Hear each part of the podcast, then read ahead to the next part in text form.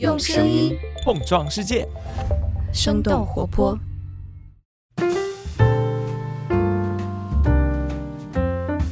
嗨，大家好，欢迎收听《声东击西》，我们一起用对话发现更大的世界。我是徐涛，我是 Amanda。上周四我们是跟大家说了，我们生动活泼接下来会有一整个月的和我们会员计划有关的活动哈。对，其中声东击西的活动，大家的反响是非常的热烈。那可能有些听众还不知道这些活动是什么，特别是声东击西的活动是什么，要不我们再跟大家说一下？好呀，其实声东击西就是想邀请大家来给我们提名两位嘉宾，然后呢，我们会把收集到的嘉宾列表做成投票的表单，邀请大家来投票，然后最后得票最高的两位，无论他们的组合会是多么的神奇，徐涛老师你都要把他们找来，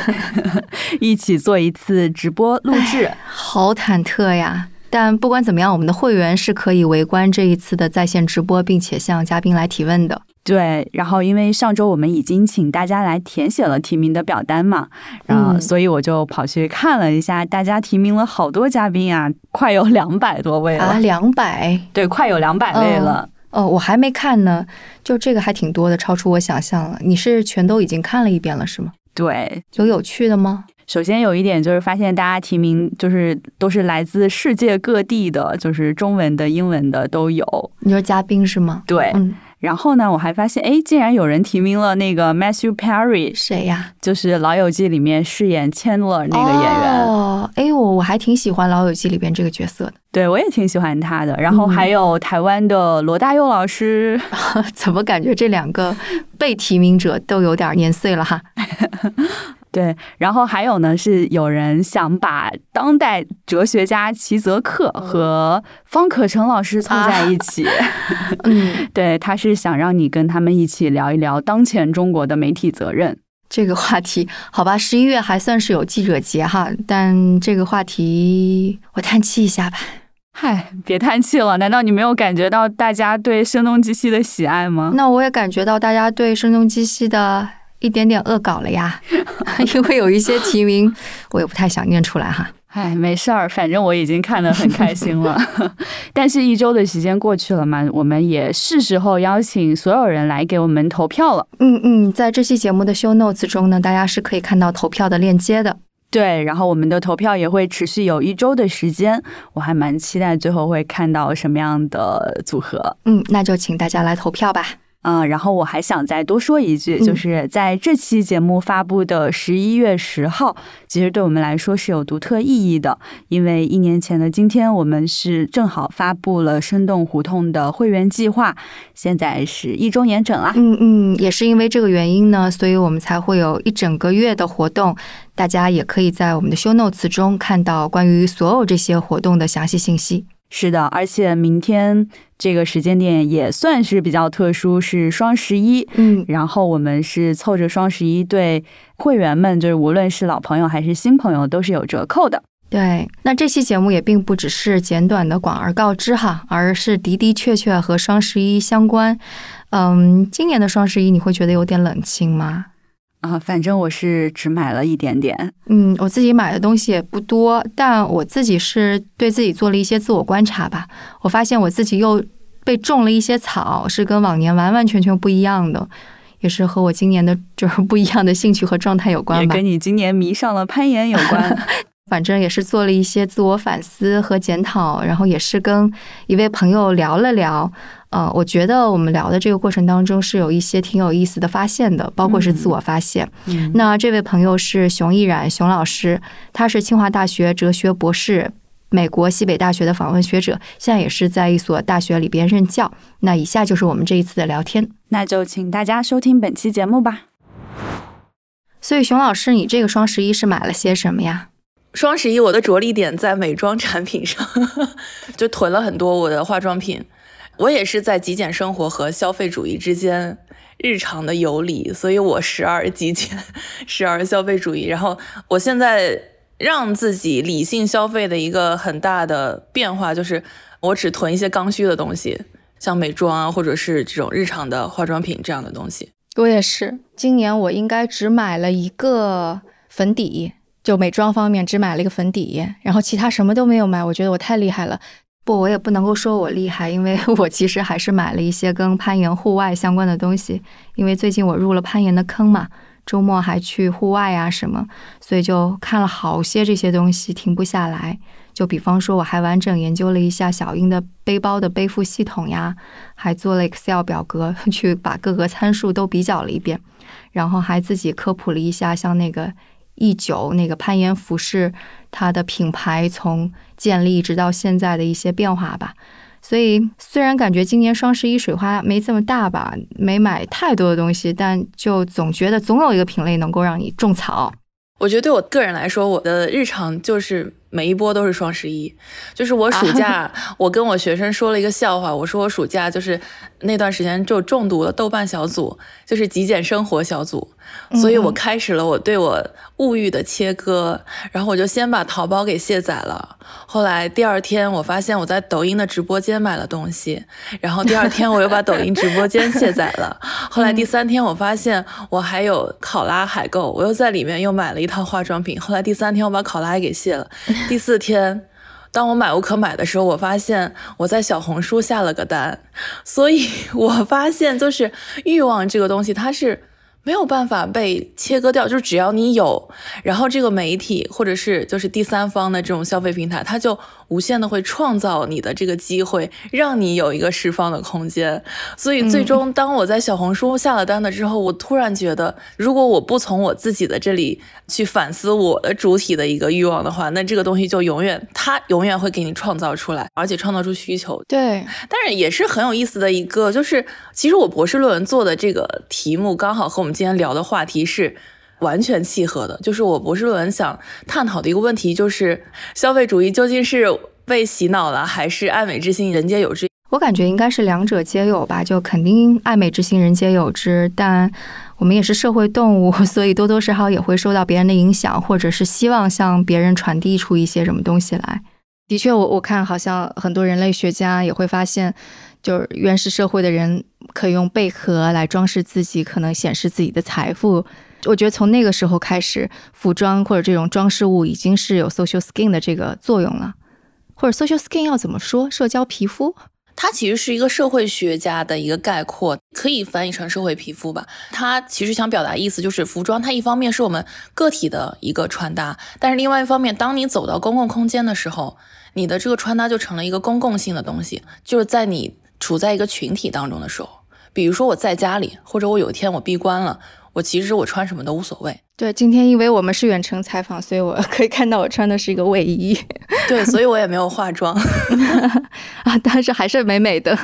对，就是我们和世界关联的方式，一个最低成本，但是又最突出的一个面向，就是 social skin，就是你穿什么衣服。而您刚刚提到的那个，比如说远古的部落。在时尚工业出现之前，时尚的功能很大一部分是存在于，就是我要建立我的阶级地位。嗯，对，我要去 show off 我的这个荣光，在很大程度上，它还是一个阶级区分的一个社会的诉求。对，就跟皇帝一定要穿紫色，其实是一样的。对，包括以前会有禁奢令嘛。就是你这个阶层只能穿这个衣服，比如说你一个平民的话，你身上的颜色是什么样？然后包括在欧洲，它宝石的个数，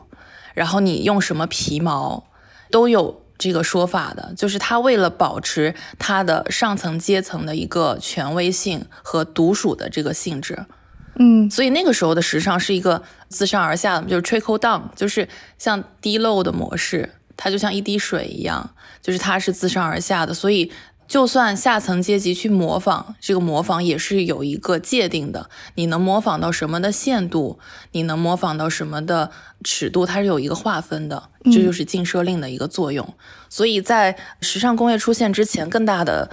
这个社会公用可能还是就是它的阶级的区分的一个属性。嗯，那我们来讲讲 那个时候平民或者贵族对于更上层的人的模仿的一些故事，就比方说路易十四的时尚啊之类的。我觉得路易十四他是一个非常典型的，就是最早的时尚的 icon。嗯嗯，对。呃，有一本书叫做《巴黎浪漫》嘛，他那本书讲的就是法国，它最早在欧洲的整个国家的族群当中，它并不是一个以时尚著称的这个国家的面相，甚至是有一些。负面的一种形象，但是路易十四他凭借他的一己之力，把阶级和他的这个 show off 的这个传统这个氛围感拉满了，包括他的穿高跟鞋啊、蕾丝啊，包括他其实有个细节，就是他当时他穿的高跟鞋，他一定要把鞋跟涂成红色。他认为红色哦是最高段位的这个阶级属性，所以他认为只有他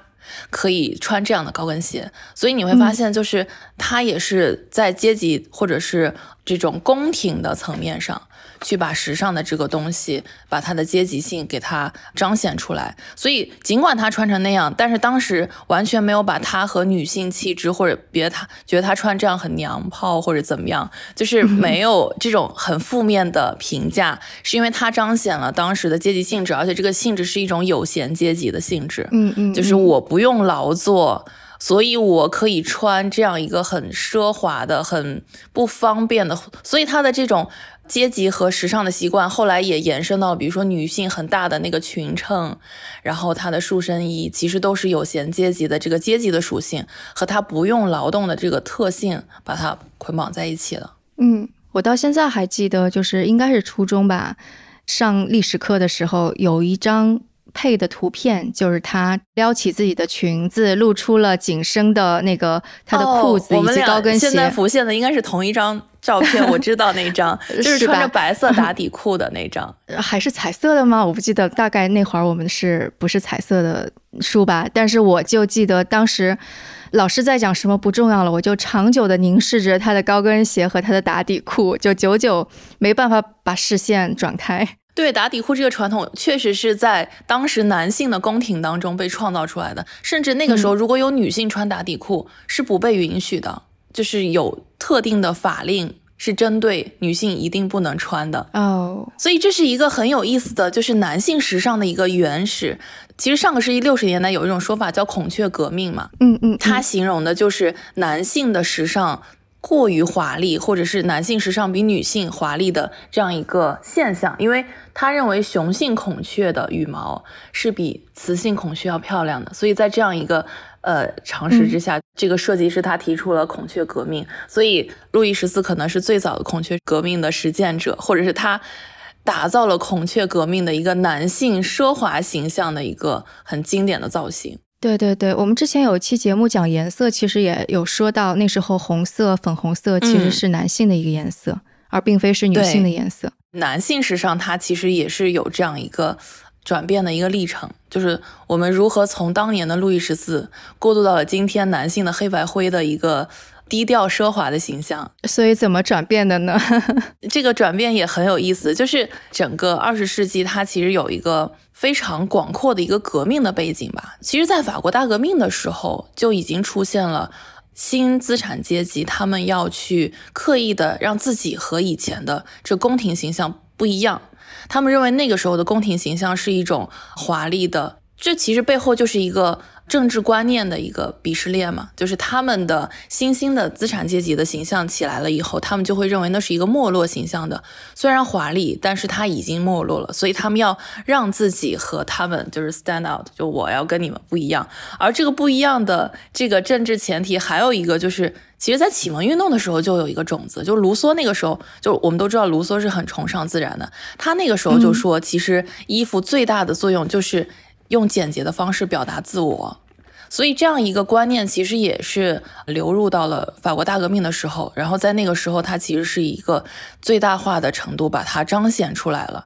有一个心理学家，他就提出这样一个概念，就是伟大的男性化放弃。他认为男性放弃还有一个随之而来的一个变化，就是他其实对于性别结构做了一个分割。就是以前我们会发现，男性他是一个时尚的担当，尽管这个时尚的担当，它并不完全是为了吸引女性的注意。如果女性有凝视的话，就它其实不是为了吸引女性的目光，它是为了彰显他的整个宫廷的形象。权力，因为他认为，如果他在宫廷当中没有穿这么华丽的话，那你这一支脉络可能就是代表了你已经没落了，你已经不行了。但是到了法国大革命以后，新兴的资产阶级起来了，然后他们就认为我们要和你们不一样，所以我们要穿的更加简洁。啊为什么要简洁呢？这是因为男性角色发生了变化。以前的男性角色是宫廷当中的这样一个人物，但是到了现在，男性成了一个实业者或者是实干者，那么这个实干者，我们就是在一个工作的场域上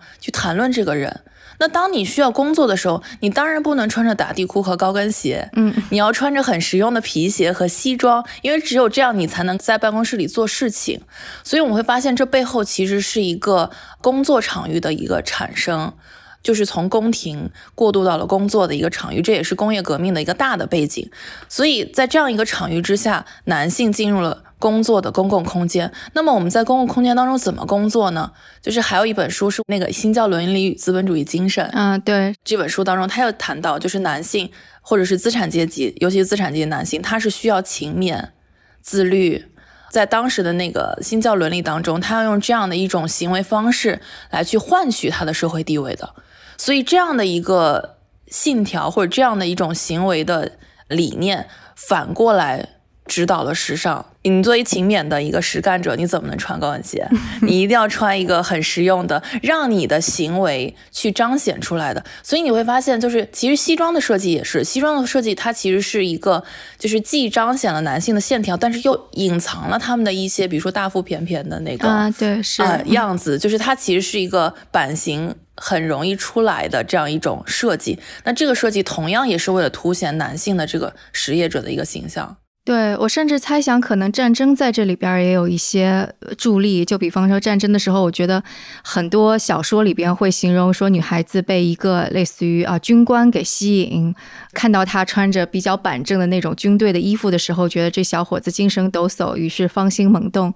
然后后来我们看到的很多西装，其实也多多少少借鉴了军队衣服的那种板正的形式，对吧？对，就是您说的，刚好是制服这个东西啊，它在时装当中它的一个突出的作用，就是它彰显的是整个职业群体的一个形象。所以，当一个少女她被军官的 look 所吸引的时候，她可能吸引的也是她对她背后这个职业的一个认同。就是她首先觉得这个军官是一个很酷的，或者是很有呃男性气质的职业。那么其次，她刚好又颜值过关，所以制服的产生也是一个固定我这个群体的一个面相和权利的一个在时尚当中的一个举动。所以我们会发现，就是十九世纪以后，仆人。呃，男仆和女仆，他们也逐渐有了他们的制服，就是比如说倒牛奶的女仆穿什么，然后看门的男仆穿什么，就是制服的产生也是一个时尚现代性和整个就是群体划分逐渐被细化的一个社会的现象。嗯嗯嗯，您说到这个制服，我还想到了一个很有意思的社会学的一个研究吧。那这个研究，它其实就讲到特定的群体或者特定的职业，它对于颜值和审美以及制服是有特定的要求的。比如说空姐，嗯嗯，就是空乘，空姐的制服它怎么去设计？它的裙摆有多长？刚好就是她蹲下来既不走光，但是又能够方便她去帮助客人去拖那个行李架。呃，这个其实都是有研究的，或者像。呃，模特的这个行业，就是他们是对于审美有特定要求的这个行业。然后有一个社会学家叫霍克希尔德，她也是一个女性，她就研究了这个特定的工作的行业和审美之间的关联性。她就说，这两个职业可能是我们需要付出额外的审美劳动，才能去保住你的。职位的，或者是你需要付出额外的和别人的工作方式不一样的东西，才能够去进入到这个竞争的这个池子里面去。嗯嗯嗯，我就想到有两本书是讲这个，第一个叫《心灵的整饰》，他说的就是为什么这些人要付出额外的审美劳动。当他们付出审美劳动的时候，反映了怎么样的一个，比如说我们作为一个乘客，我们对他们的期待，以及他们背后的这个。公司乃至整个行业对他们的期待，比如说在模特行业当中，他们付出的审美劳动可能要更多，或者是更不可控，甚至就是到底什么样的模特能被挑选进去，什么样的颜值是我们今天喜欢的颜值，这其实是一个很玄学的问题。嗯嗯，我觉得这个变化可能跟就是刚刚我们其实说了一个从贵族时代向那个平民资本主义时代的变化，所以这种 fashion 发生了变化。我想，就是之前其实就时尚的故事是显而易见的。就比方说，当路易十四他穿了一个什么的时候，他不需要去讲故事，他本身就是故事，就是这样一个非常有权力、有 power、有财富的男人穿了这样的东西，你是不是要跟我学？但是我想，那个工业化或者是资本主义兴起之后。可以更加廉价的造那么多，就是又好用又好看的东西出来之后，他又需要讲故事了。嗯，就是同样的工厂在这里造出同样的成衣，然后也不是专门的裁缝帮你量身定制，就每个人穿的都是一样的衣服。嗯，只是大码小码的时候，我觉得可能这个时候广告就应运而生，他得讲个好故事，让你知道说我的这件衣服，我的这个。东西跟别人是不一样的，所以我觉得可能当我们后来说为什么会有广告，为什么要有广告 agency，或者像广告狂人那样子的故事的编撰者，或者说那个消费主义的洗脑，其实起点就是在那里，你得要把同样的东西讲出不同的故事来。对，所以这里有两个很关键问题，就是第一个他为什么要讲故事，第二个是他怎么讲故事。嗯嗯，首先他为什么要讲故事，是因为我还是要回到我刚刚那个心理，就是没有人会否认我们想要成为一个更好的自己。对，是。那其实他所讲的这个故事，他就要让我们的欲望机制转动起来。就是在我们没有看广告的时候，我们可能会觉得，哎，我真的是一个无时尚主义者，或者是我是一个我没有太多的欲望，我就是。穿着舒适就好，但是当你看了广告之后，你会发现你的欲望机制被它牵动了，而欲望的机制是每个人千人千面的，对，所以这才会为什么我们每个人时尚的着力点都不同。其实有的直男他会说，我哎我没有时尚，我不买衣服，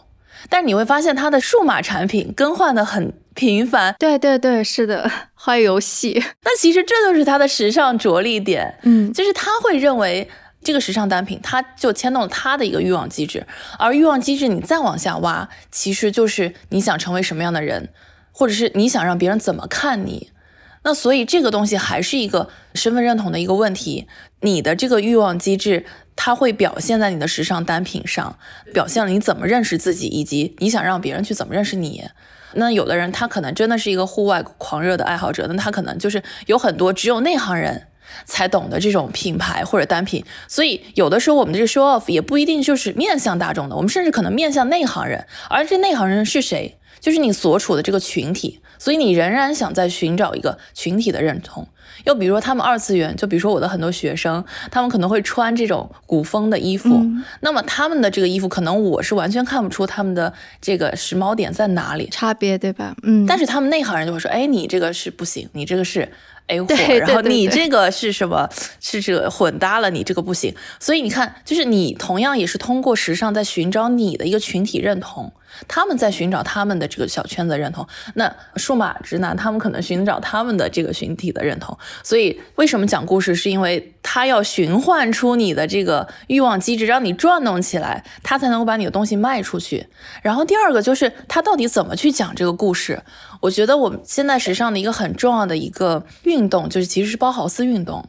它之所以产生，它就是在回应这样一个问题。就像您刚刚说的，我们今天的时尚已经不再像路易十四那种叫私人定制式的时尚，我们今天的时尚是一种工业化的时尚。我们只要 M 码、S 码的这个区别。那么在这样一个整个时尚工业运转起来之下，我们怎么去处理形式和功能之间的关系？就是你这个批量化的东西和你艺术的这个独特性之间，你怎么样去形成一个转化？嗯，比如说设计师他设计出一个产品的时候，我们今天会说用户体验。那它这个东西它既要好看，很多数码产品的设计它是一个非常好看，但同时要简洁又要实用。那其实这个大的思路就是从包豪斯演变下来的，包括我们今天很多的耳熟能详品牌，比如说无印良品啊，比如说宜家、小米，包括苹果，它其实都是又要简洁又要好看。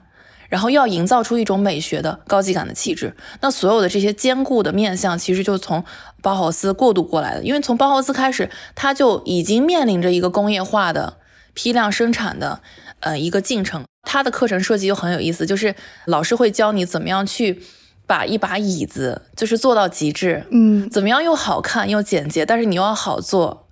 所以，我们今天在包豪斯的运动之下，其实我们不仅产生了这个形式追随功能的这个思路，它其实还产生了一个设计师的群体。嗯，比如说像迪奥他们以前这种设计师，他就是一个裁缝，但是现在他变成了设计师。当他成为设计师的时候，他就有了话语权。那么这个话语权到底是谁赋予他的？为什么我们愿意听设计师讲故事？我们为什么愿意买设计师的这个联名款？为什么我们觉得他说的就是好的？那就是因为整个工业赋予了他的话语权，所以他的这个角色在社会学当中是一个把关人的角色，就是 gatekeeper 趣味这个机制，他要做一个细分。比如说穿 Prada 女魔头，为什么温图尔说什么我们就会觉得是好的？那是因为他对于这个绝对的敏感，他长期浸泡在这个趣味的机制当中，而他之所以拥有这个话语权，也是整个行业赋予他的。就是有一个社会学家叫贝克尔，他说我们整个所有的和艺术相关的工业都是一个艺术界，就是 art world。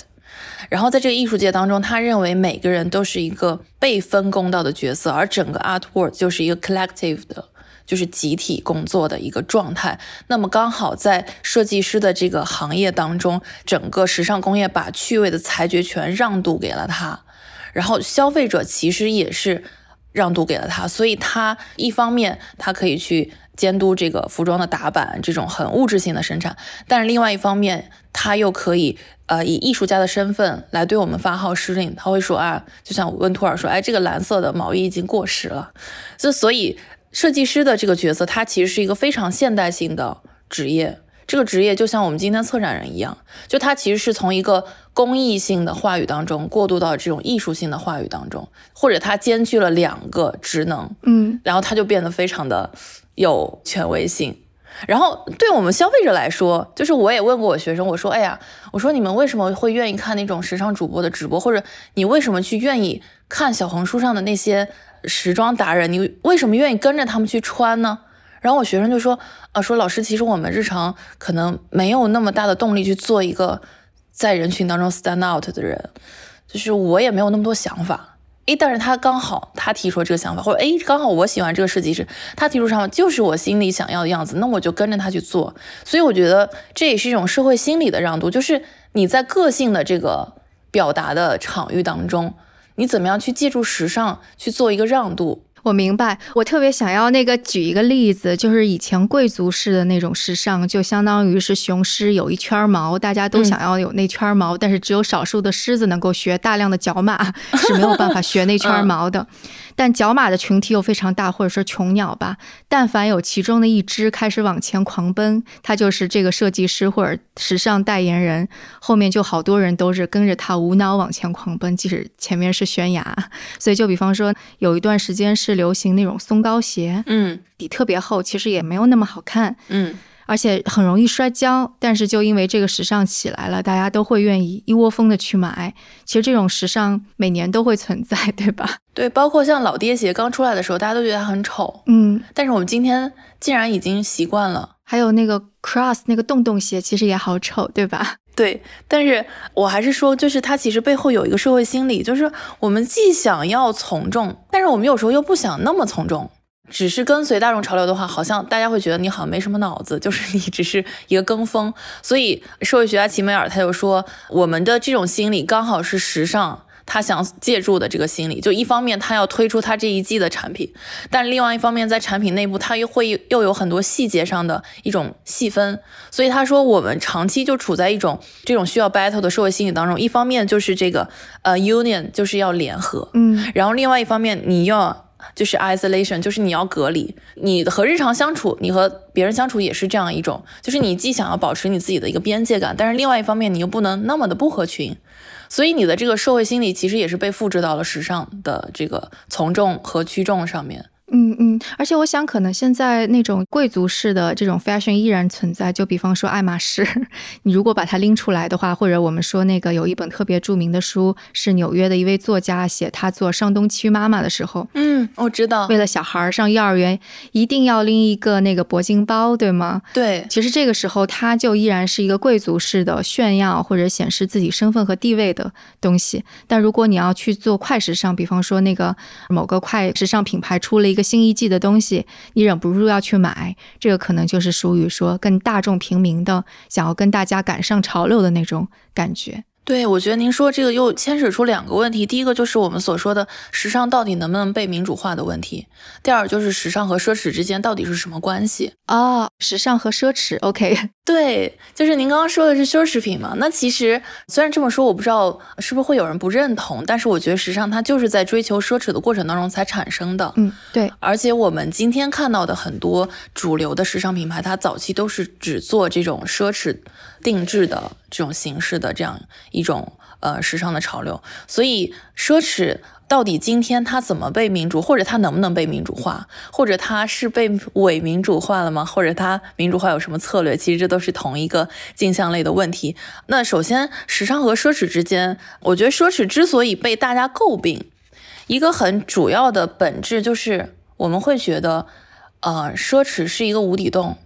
它让你的欲望的这个机制不可控，嗯，而我们欲望本来就是一个从西方思想也好，或者是中国哲学以来思想也好，我们会觉得这种奢侈淫欲是不好的，我们就会觉得这种欲望的膨胀是不好的。但是恰恰呢，欲望的膨胀在某种程度上，它其实是带动了时尚的生产的。嗯，我觉得时尚它。一定是借助奢侈才能够发展起来的，所以有一本书叫《奢侈与资本主义》，它讲的也是这个。那第二个，我们就会说到，到底我们今天有没有实现时尚的民主化？第五大道的这个奢侈品和我们现在买到的，比如说某种奢侈品牌的单品，比如说我们今天很喜欢买奢侈品牌单品，这是一个非常有意思的时尚民主化的策略。我们也可以叫香水法则，嗯嗯，就是啊，我买不起衣服，我买香水还不行吗？我买不起这个牌子，我买个口红还不行吗？所以今天口红营销，或者是手袋营销，或者香水营销，我觉得是时尚民主化一个特别大的一个策略。然后只有这个策略，它才能抓住你大基数的一个消费群体。所以我们今天会看到，比如说小红书这样的平台，首先它主打的就是生活方式的种草。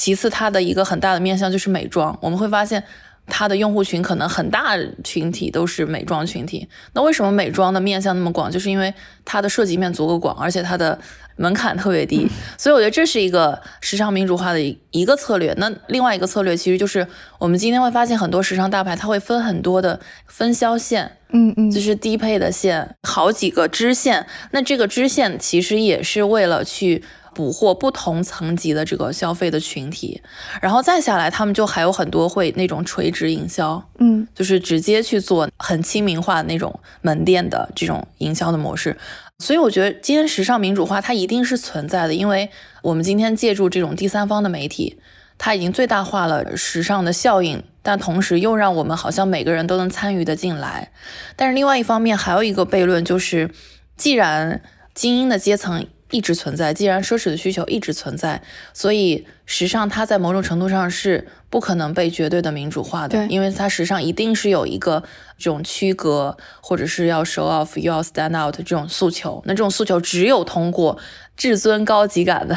这种消费能力，或者是你的这种品牌设计才能够显现出来。所以，尽管今天的用户群体或者消费群体已经被最大化的细分了，我觉得金字塔的结构还是存在的。嗯。这个金字塔结构也决定了时尚的它的民主化是不可能真正的完成，它一定会保留一个奢侈的份额，这也是它作为高定时尚的一个命脉所在。对，我觉得现在可能当社交媒体涌现出来之后，和之前的那个平面媒体或者电视媒体存在时代还有个不太一样的地方。就之前可能电视媒体或者平面媒体，我们说时尚杂志九月刊，嗯，它是一个非常有话语权的，像呃 Wintour，它是可以有很大的话语权。但我觉得现在小某书呀或者 Social Media 存在的时候，感觉好像。他们拥有了更大的话语权，就大家都不去看时尚杂志了嘛。嗯，我们看那个李佳琦带个货呀，或者是哪个明星穿个什么衣服，可能会更加吸引人一些。所以跟这个相关，可能那些更平价一些，就不是那么非常奢侈，但是又是有一些新的主张出来的时候，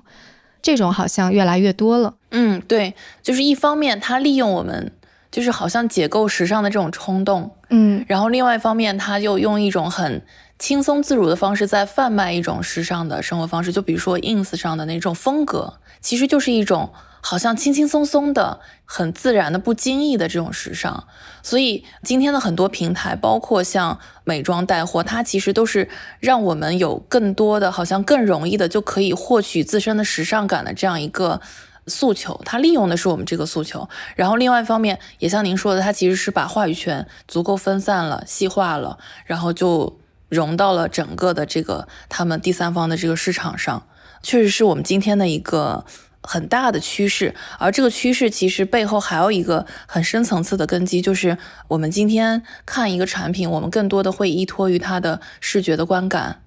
比如说你在淘宝下单的时候，因为你看不到这个东西。所以你看的永远是他售卖的方式，嗯嗯，比如说他在直播的时候，他售卖方式的这种视觉化，让我们也习惯了这种视觉化，然后让我们也依赖这种视觉化。所以甚至有人说，我们今天元宇宙的时尚 会有很大的前景，是因为元宇宙它会把这种视觉感无限的扩大化。就是哦，你会有一种模拟穿戴，然后甚至有人会说，我们刚开始说的那个 social skin，他甚至会说，我们今天这种可穿戴设备是一种新的 skin。它有一个词叫什么 skin ego，就是我们皮肤自我，就是这个皮肤它更大化的去彰显了你的自我。比如说手表上的数据，那么它其实是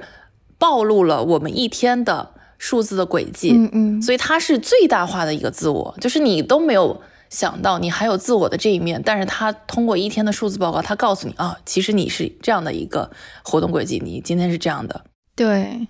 我真的觉得人是一个太社会化的动物了，就是你不管内向也好，或者独处也好，就是人真的能够从他人的身上读到太多的信息。嗯，就比方说，我跟你说有一个姑娘，她现在戴着 AirPods，然后骑了个小布的自行车，手上可能戴的是一个 Apple Watch，那你基本上就可以判断她是一个什么样的姑娘，对吧？嗯。而事实上，我们为什么？就有的时候去不同的场合，会精心的进行一些化妆啊搭配。其实我们就是想要掩饰自己一些什么，然后通过组合这些信息，希望让别人能够知道啊，我正在向你传达这些非语言的信息。我觉得是有这种东西在里边的。对，所以您说这个就是时尚它的一个最大的特性，就是它既会伪装，但是又要表达。对。为什么我们说时尚和身份认同相关？就是身份认同它是根据你有什么来做一个判断的。然后时尚呢，它在伪装和表达同时，又是一个最大化的视觉性的一个行为。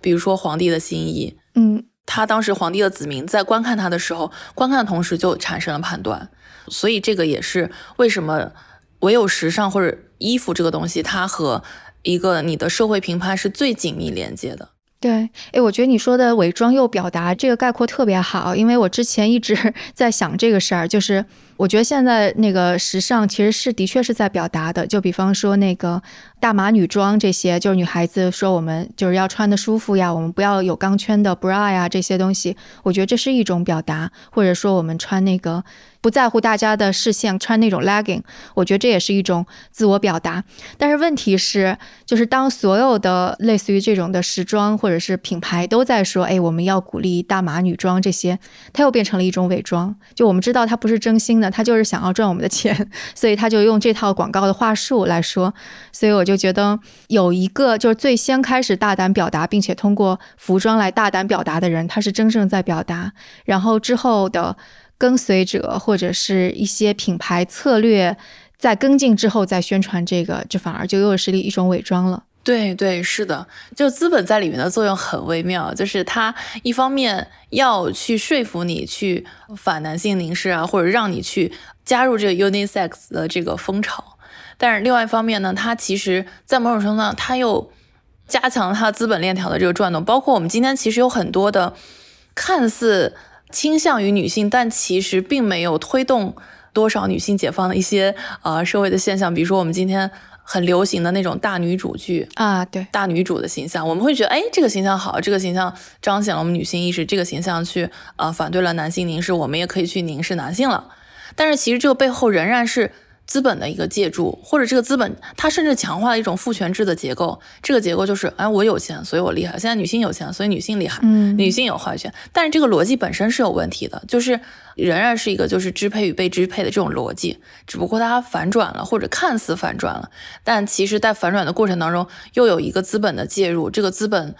双方都得利的一个状态，它既让你觉得你其实实现了你的这种独立的思考，你实现了性别的刻板印象，但是另外一方面，它其实又自己又赚得盆满钵满的，所以这是一个资本在里面，它有一个同谋或者是共谋的这种操作。对。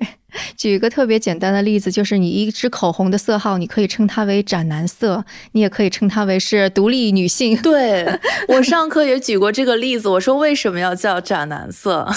嗯，这其实背后就是一个很微妙的一种心态。虽然我们今天，我相信大部分女性可能并不完全是为了去迎合什么男性的凝视，她只不过是让让自己变得更好，但是让自己变得更好的这个呃诉求，它又被分化成很多的面向。比如说，他可能就像您之前那期节目一样，他可能是就是工作上的某种职业的认定，他可能就是蔓延到了你时尚的一个观念上。比如说，我是做大学老师，那可能我的时尚观念就会相对于二次元的学生，可能会有一个我的一个判定。所以，我们今天的时尚观念又和工作的观念和工作的人设又绑定在一起，然后这个绑定最后仍然又回归到你的这种生活方式，你的工作方式是什么？嗯，哎，跟这个相关的就是还有一个，我前几天看到一个号，然后里边讲一个欧洲的一个女记者，说她特别时尚，她是个时尚记者，然后她的风格我忘记说什么，但类似于就是有点像是这种文字工作者的时尚风，我就忍不住多看了几眼，我就想，嗯，文字工作者要时尚是什么样，我得看看她。他。啊，所以呢，所以是什么样的一个设定？我没怎么看出来，就基本上可能比较干练吧，就是白衬衣呀，然后那种比较高腰的阔腿裤呀，然后比较温暖的毛衣搭配啊之类的吧，然后戴个眼镜儿。总而言之，就是它本身比较好看，然后她穿这些利落的衣服也很好看。你也可以把它冠为别的精英女性范儿啊，什么也都可以。嗯。然后有一个英国的那个学者，他写了一本书叫《时尚的美学经济》，然后他在前言里说了一段很有意思的话，他说他这些年一直在做一个时尚的。美学经济的一个研究，所以他观察了大量时尚产业的从业人员。但是他说，当他就是做完田野回来看看他的同事的时候，他却发现，就是作为他同事的社会学家一点都不时尚，而且他甚至这些社会学家还以不时尚为荣，就觉得时尚是一个很浮华的东西。呃，然后我们是做学术的，然后我们是就是和这种浮华的东西是要划清界限的。所以我觉得他的这个。概括其实也在某种程度上反映出了一种工作的人设和你生活方式的或时尚的人设的冲突的这个点。对，我觉得是的，就是时尚它本身肯定还是有实用主义的那部分在里边，就是你要传递出信息。我又忘记我是在哪儿看的，其实是讲那个理发师。就发型设计师为什么他们明明刚开始的时候是土土的小孩儿，可能也是从那个不是特别富裕的家庭走出来，但是就会越来越就是捯饬自己，会买香水什么。他说，因为就是比方说那个有一点点上进心的发型设计师，他最后会去类似于在商场的那种。发型设计的那种店里边，然后那种地方装修也特别好，来的客人也特别好，就是那些客人也不会正眼看你。如果你打扮的土土的话，他都会有点怀疑你的能力。所以这个理发师他是说他会开始注重自己的打扮，并且他会跟着他同事一起去买那个大牌的香水，因为理发的时候离得特别近。如果懂香水的姑娘或者是男士就会问：“哎，你涂的是什么香水儿？”他们就开始有话说了。如果他又是穿。了就是当季的单品的话，那可能话语就更多，然后人家也会对他的呃审美开始有比较好的评价，然后就会变成常客。我一听，哎，非常有道理，就是有的时候，就比方说你说大学的教授或者是社会学家，他不需要穿的时尚，是因为可能对他而言，释放出的更多的信息，可能就是你学术能力强呀，做研究做得好，读书读得多，可能。释放这个信息会比较重要。如果天天都导致的特别像个花孔雀，反而是个负面相。我觉得可能有这个原因。所以就是也有一个调查，好像是说时尚其实和你所占据的社会资本其实是有关系的。就是布尔迪厄的那个社会资本的概念，就像您刚刚举的那个例子，理发师他占有的社会资本社会认知的层面上，如果是低于这个大学老师的话，那可能他需要付出额外的，就像您说的，去包装自己的这么多的努力，来去让自己通过时尚这个东西来去代偿一些社会资本。但如果像一些社会职位或者社会地位相对较高的这样群体来说，他们可能就不需要用这样一个额外的手段来去，或者是他们在本质上就会对这个性质有一个认定。会觉得时尚是一个很浮华的东西，所以今天时尚研究在学术界仍然没有得到完全的重视，就是他们会觉得这是一个很表象的东西，而表象是会骗人的。他们哲学史里面会认为说表象的东西是是一个很有欺骗性的，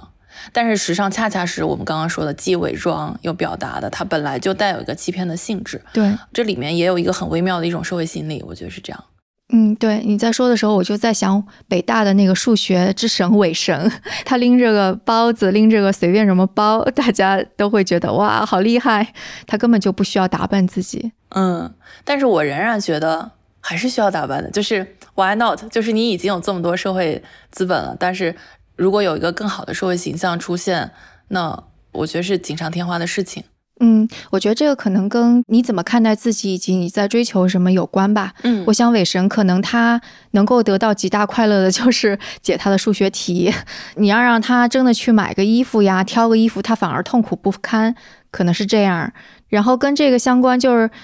像之前我其实很少会去买，就是类似于户外运动的东西，嗯但是最近不是入了攀岩的坑嘛，然后我就会开始关注啊那个小英的包包呀，或者是那个 Girl Gary 的那个户外包包。其实就相当于是我入了这个坑之后，我就把自己放到了这一个圈子里边儿，然后我不想显得自己太菜鸟，就是会有这种感觉，所以我就觉得可能还是跟你说的伪装和自我表达是相关，就是你在这个地方，你可能想要追求的东西是 A，所以你可能就会朝着这方面去自我伪装或者表达也好。但如果你并不是，就比方说，我肯定不会去买个汉服呀，或者我不会太关注九月刊上面又有什么时尚的衣服，那是因为我觉得那个跟我没有什么关系。嗯，当你内心有一个和你目前状态相关的一个设定的时候，你的所有的时尚消费就会趋向于那样一个设定。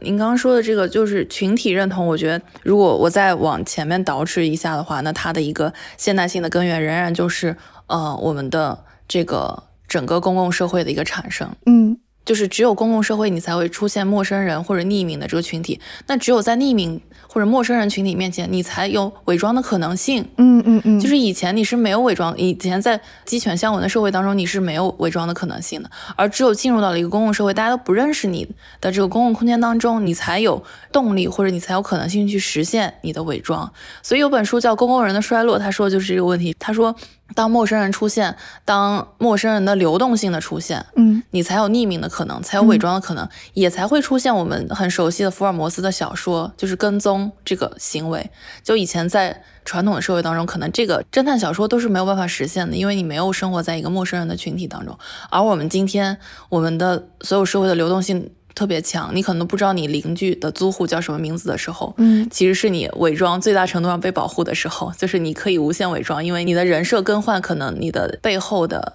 代价是最小的，或者是你的成本是最小的，嗯嗯，然后你的实现可能性也是最高的。嗯，对，在鸡犬相闻的年代里边，有个长得不太好看的姑娘要学西施，就变成了东施效颦。对但是如果在那个陌生人的时候，你你学就学吧，反正美妆博主那么多，你就捯饬吧，说不定捯饬越捯饬越好看呢。甚至东施可能就可以会成为一个网红，哦，对，是 有可能。大家会说那是一种另外的一种时尚。对，是，哎，其实刚刚也提醒我了，就是其实当我们反观，就是我们对就类似于被什么样的消费主义或者广告术语给吸引，然后会为什么剁手的时候，其实这正好是检查自己可能正处于一种什么样的社会关系当中，然后我们想要掩盖什么，想要释放什么样信号的。对这个就比方说，我说当我 去看攀岩的服饰的时候，可能我就是不想成为攀岩的小白。有一个朋友，他给我转了攀岩的一个视频，其实是攀岩的两个大神，嗯做的视频就是大师课，然后其中第二个是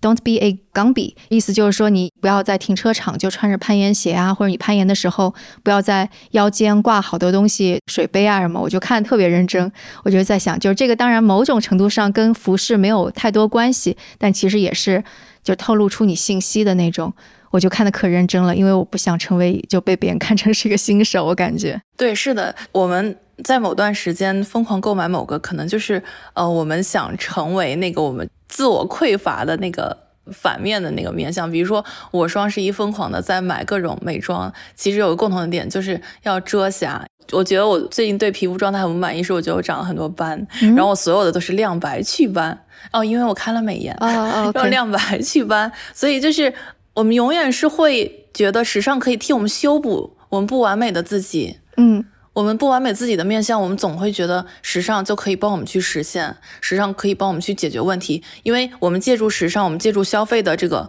方式是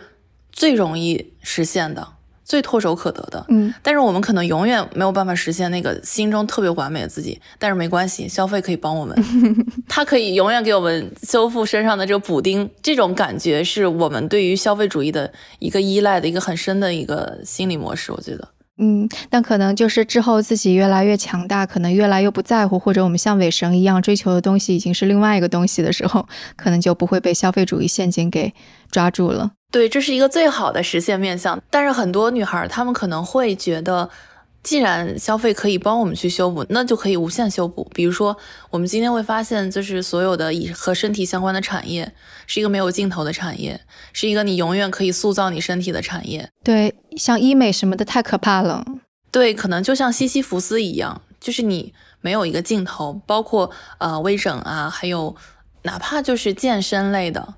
你其实也是一种陷入到了一种你心中会有一个完美身材的预设，嗯，而这个预设又是不断被媒体所强化的，比如说马甲线，嗯，比如说 A 四腰，嗯，然后这种当他们媒体制造出了审美焦虑之后，那可能你就真的会被他带的很焦虑，对，所以就不要去看就好了。但这种焦虑恰好又真的滋养了整个的身体的产业，这也是一个很神奇的嗯东西，就是它会让你看到一个。即将到来的地平线，但是那个地平线你越追赶就越到不了，嗯，就是因为这个东西是没有尽头的，你心中的完美是没有尽头的，所以它就永远可以存活，你也可以永远可以消费。所以你呢？你会去追赶吗？我不会，因为首先我没有时间，还行。在这样一个前提之下，我发现自我的塑造其实也是有。很大的一个时间成本的，嗯，这是实话实说。然后另外一个，我其实我也是在自我反思，就是尤其在上一次我不断的卸载各种消费软件，又不断的装上的过程当中，其实我发现你怎么对待时尚，其实就是你怎么对待你自己，你怎么去嗯看，你怎么去面对这个不完美的自己。然后当你面对不完美自己的时候，你怎么去解决它？你怎么去缓解的你的不完美的面相？比如说，当我觉得我身体不完美的时候，其实我可能。跟着健身操，我在居家每天只要能坚持跳半小时，可能我真的会有改善。但是这个对我来说太难了。那可能最简单的方式就是我先买一套瑜伽服，我先就是觉得自我已经进入了这样一个模式。我觉得这也是很多跟我一样的人他们的心理，就买了就是练了。对，买了就是练了。我在意念上已经练了，就是这样一种你怎么去解决你不完美的自己，这是一个我觉得我们终身都要面对的话题。但是时尚或者消费。呃，远不是我们的终极方案，它只是一个最容易进入的方案。嗯嗯，对，我觉得现在可能更比之前的，无论是广告来推销，就更危险的，可能就是 AI 太懂我们了。嗯，因为我真的觉得，就是比起像 Amazon 上面我们刷的那些货品，淘宝上面真的更加懂你。我就有一段时间，我就觉得，哎，我怎么感觉刷淘宝，我也是一种很快乐的。就是什么都不买，然后我就能够刷下去。我就觉得是因为他很明白我。就比方说最近我看的，我说跟攀岩相关的户外比较多，他又不断不断的给我推各种这方面的东西，我就忍不住要一直刷下去。可能这个也会是一个新的非常大的陷阱吧。对，所以就是。之所以你会觉得那个数据非常了解你，就是它汇总了你所有的无意识，对，就是弗洛伊德的那个无意识。所以今天很多研究者会说，就是你所有的无意识的数据其实都是外溢给了这个大数据的机制，然后大数据机制从而会再生成一个呃，相当于第三方主体一样，嗯就是外主体，就是它生成那个主体，让你去反观你自己，原来内心还有这么多的面相，然后这个面相刚好又被他们用来去敦促你下一波的这个消费。嗯，是我也是，我之所以之前卸载这个某宝，就是因为我每次看到你可能喜欢，我真的觉得我一定喜欢，所以我一定会，然后我就会剁手，然后这个就变成了一个无穷尽的一个过程。对，所以可能这一期节目做完之后，我们大家都可以去看看我们双十一的购物车。不管买了还是没买，可能这个就是反映了我们的某些平时没有觉察到的一面，我们的欲望呀，我们想成为什么样的人呀，或者我们正在焦虑一些什么东西。我也是这样，就是每当我想去做一个我觉得很好，但是其实我不擅长的时候，我就一定会先把入门级的东西先备齐。我没有想到这次聊下来，居然还对自己又了解的多了一点。OK，那好，那我们今天的节目就到这里，谢谢熊老师。谢谢徐涛老师。